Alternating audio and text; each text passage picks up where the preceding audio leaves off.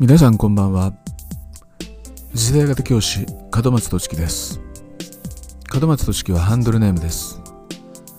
次世代型教師が教育を変える。今回は第46回。50歳を過ぎた教師に必要な4つの観点。このテーマでお話しします。では早速いきましょう。さて唐突ですが皆さんは今何歳ですか？私は52歳になりました。定年は60歳ですが再任用制度は利用しないつもりです。いやそれどころか早期退職を目指し情報収集に勤しんでる真っ最中です。ということで今日は50歳を過ぎたら教師はどうすべきかについて試験を述べます。この音声の目的は教師であるあなたに次の3つの目標実現を目指してほしい。という思いを届けることにあります。1教師として成功する。2私生活でも成功する。3リタイア後の人生を充実させる。ですのでこの3つの目標を踏まえながら50歳を過ぎているであろうあなたやまだまだ若いけれどなんとなく物足りなさを感じていたりあるいは将来に不安を感じたりしているあなたにお伝えしていきます。私は教師として最高に充実している。こんな風に感じている方は読まなくて結構です。まず仕事面で私が心がけていることです。50歳を過ぎた教師に必要な4つの観点の1つ目。それは50歳を過ぎたら欠けたピースを埋める役割に徹する。ということです。担任を持ち卒業生を何回か出し部活動顧問も文章業務もいくつか経験した。その過程でもしあなたに最適な役割を見いだすことができていればあなたはとても幸せです。しかしもしそうでないのなら教師としていろんな経験をしてきたけれどどれもしっくりしなかった。自分から進んでやりたいと思うことが見つからなかった。こんな風にあなたが思うのであれば欠けたピースを埋めることに徹してみるのもいいかもしれません。こんな風に思うのはかつての私自身が経験だけは積んだけれどライフワークにしようと思えるようなことがあまりなかったからです。幸い30歳で初めて持たされたサッカー部顧問はその時の私にぴったりとはまりました。と言っても顧問としてバリバリ活動したわけではありません。サッカー部に限らず運動部経験が高校以降なかった私は大型自動車の免許を取得して試合の際に生徒をバスに乗せ数十キロ離れた試合会場を何度も往復しました。その次は審判資格を取りルールとプレイヤー心理の双方を理解しようと試みました。その結果大学一部リーグの審判業務に関わることができ自信を持って部活動に顔を出せるようになりました。つまり欠けたピースを埋めたわけです。サッカー指導に関する本も30冊以上は読んだと思います。ただ自分自身にプレー経験がなかったため頭で理解するのと実際に生徒にさせてみるとではかなりのズレがありうまく教えることができたと感じられたことはあまりありませんでした。当時は授業をやっていても頭の中では放課後の練習メニューのシミュレーションを延々と行っているというありさまでサッカーのことばかり考えていたことが懐かしく感じられますこれは若かった頃の話ですがピースを埋めるという視点は特に私のような得意分野のない教師には必要だと思いますあなたが職務上誰かの役に立てることであれば何でも構いません。サッカー部顧問だからサッカー指導ができないとダメ。そんなことって自分を決めつけることですよね。でもそうする必要はありません。周りを見渡しこれならやれそうと思ったことを一通りやってみると意外と向いているなど感じたりハマったりすることはよくあります。ところで50歳以降のピースの埋め方はまた少し事情が変わってきます。それは自分のやりたいことに大きな力を注ぎつつ周囲からの求めには気持ちよく応じるという生き方です。例えば現任校3年目の私は今年高校3年生対象の志望動機小論文添削をネットでやり取りするために捨てアドレスを一つ作りました。ネットで小論文添削のやり取りをすることは生徒と教師の双方が満足できる試みでした。添削プロセスを経ることで何人かの生徒の様子が分かりまた授業を通じ生徒の作品を他の大勢の生徒に還元することで刺激を与えることにもつながっています。これは一個人レベルでできることです。ここが大切なところですが良い試みというものは組織の中では簡単に埋没する宿命を背負っているものです。仮に数人の人が賛同しても大勢の目に触れた時点で枯れてしまう。ならば一個人レベルでできることをどんどんやることです。そのような試みはまず例外なくあなたが好きなことでありあなたが苦労なくできることである可能性が高いのです。取っかかりの段階では他の同僚を巻き込むこともほとんどありません。プランを立て実行しその後で周知する。ビジネスの世界ではよく言われる構え打て狙え。この順番でチャレンジするということが大切なのではないでしょうか。自分の裁量で取り組むことができ同僚に負担がかからないことについては事前にアナウンスする必要はありません。事前に伝えてもうまくいかないことが多いからです。何の根拠もなく横やりが入ったりします。しかし一旦始めてしまえばあなたの試みを強いて止めようという人はほぼ間違いなく出てくることはありません。始めたものが勝つのです。あなたが全力で打ち込める領域で欠けたピースを埋めましょう。その上で周囲の依頼には気持ちよく答えてください。ただし自分に向いていないと思える仕事には笑顔でノーと言いましょう。なぜならあなたがその仕事に取り組んだところで一定の成果は出るかもしれませんが所詮あなたの意に沿わない仕事です。やっていてつまらないと感じる仕事に労力を費やすことほど無駄なことはありません。つまり自分のやりたいことに大きな力を注ぎつつ周囲からの求めには気持ちよく応じるということです。両者は車の両輪のような存在なのです。同僚が困っている時あなたの必要性を感じている時はつべこべ言わずにサポートすることです。しかし依頼がない時はあなたが情熱を傾けられる領域に専念する。一点集中です。あなたが精力的にそして楽しそうに仕事をしている姿を同僚に見せてやってください。あなたの姿勢は彼らに伝播しきっとあなたと同じように振る舞うことになるでしょう。そうすれば職場はとても快適で可能性を感じさせる場所になります。50歳を過ぎた教師に必要な4つの観点の2つ目。50歳を過ぎたらサラリーマンとしての教師からは卒業しましょう。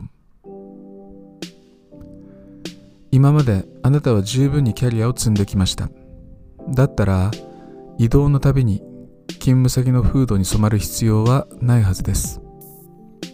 それまで経験してきた良いアイデアを移動先でどんどん発揮してください。あなたに蓄積されてきた経験が何の障壁もなく外の世界に飛び出す瞬間を待っています。それを実現するために必要なのが主体性です。サラリーマンに主体性は必要ありませんが良いアイデアを実行したいと願う人間に主体性は不可欠です。もっと大切なことを言いますね。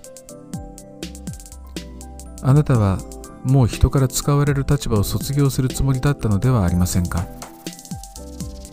自分が望ましさを感じ理想とする未来に向けて自分の足で歩み始めようとしていたのではないですか？仮に対象が生徒でなくてもあなたのサポートを必要としている人たちが大勢いるはずです。彼らを本気で助けるためにはあなたに指示を出したりあなたの方針に異を唱えたりする人たちから離れなくてはいけません。例えばそれが起業です。あなただけの力で企画立案し人を集め自身の理念を伝える。そして提供した価値の対価としてのお金や感謝を受け取る。多数の人間に価値を提供しその対価を受け取ることが仕事の真の喜びです。起業家は社長です。あなたは経営者視点を持ち勤務校の管理職として考えいろんなケースに対して自分ならどうするだろうといつもイメージを膨らませる必要があります。次は私生活に関してです。50歳を過ぎた教師に必要な4つ目の観点の3つ目。50歳を過ぎたら家にいましょう。私は自身の結婚が遅かったため52歳の現在娘はまだ8歳です。全く口が減らないので一緒にいると飽きることがありません。加えてここ3年ほど企業に向けた情報収集やコンテンツ作成のために実質でパソコンに向かう機会が増えました。その結果自宅にいる時間が格段に長くなったわけです。ところでそれまでの私は教務室を出るのは学校が閉まる19時。土日のうち1日は必ず部活動指導。ゴールデンウィークに取れる休みは1日程度。長期休業中もお盆や年末年始を除けば1日3時間の部活動がほぼ毎日。こんな日々を送っていました。25歳で採用され45歳くらいまでずっとです。しかも長時間仕事に拘束されている自分の姿に少し酔っているところもあったくらいです。俺先生やってるなっていう感じでした。でも違いますよね。時間の大切さや人生の優先順位の付け間違いをしていた点が多々あることに気づきました。そしてシフトチェンジをしたわけです。私は家族との共有時間を増やすことにしました。そうすることでとにかく意思疎通の機会が増えました。仕事の愚痴も話します。家族の不満も楽しい話も聞きます。結果として精神的安定がもたらされ大切な話もできるようになり仕事の方も頑張ろうという気持ちになりました。家庭での時間を取るために学校にいる時間を短くするように努めているので勤務時の集中力も高くなります。不要な仕事を切り捨てて自分の関心や能力を最大限に発揮できる領域に特化して打ち込めるためメンタル面でも充実感が得られます。50歳を過ぎた教師に必要な4つの観点の最後になります。ちょっと話を聞いてください。私の実家には父親と妹が2人で暮らしています。父親は退職して20年近く経っていて80歳に手が届く年齢です。妹は自宅から近隣の職場に通っています。私が現在52歳であることはすでにお伝えした通りですが中学生の頃から死というものを理由もなく身近に感じていた私は45歳の時自分自身の遠くない死を自覚しました。命が有限であることをはっきりと感じたのです。その数年後7つの習慣に出会うわけですが第2の習慣で語られている。終わりを思い描くことから始める。という考え方から大きな影響を受けました。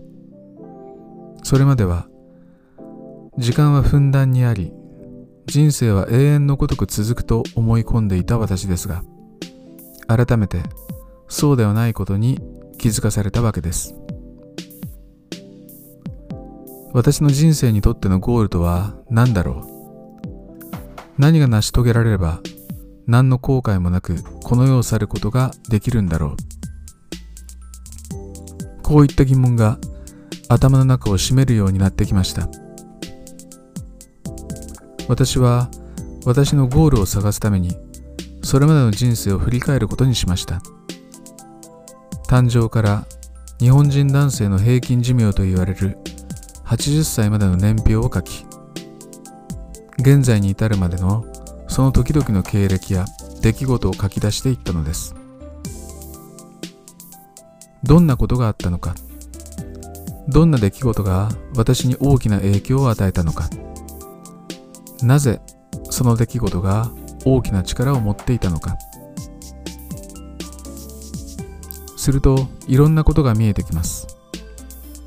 私が好きなもの嫌いなもの私自身の価値観が浮かび上がってきました。その上で次に80歳までの年表未来予想図を書き込みました。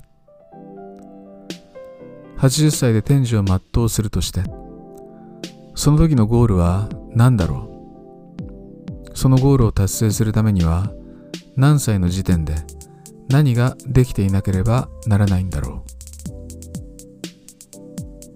私は人生に締め切りを設けました。その年齢でその仕事に取り組むのは無理だ。その年齢でその楽しみを味わい尽くすことはおそらくできない。肉体的にも精神的にも何か新しい領域を学ぶ上でも必ず限界があります。私たちはよく定年後にはこんなことがしてみたい。とか。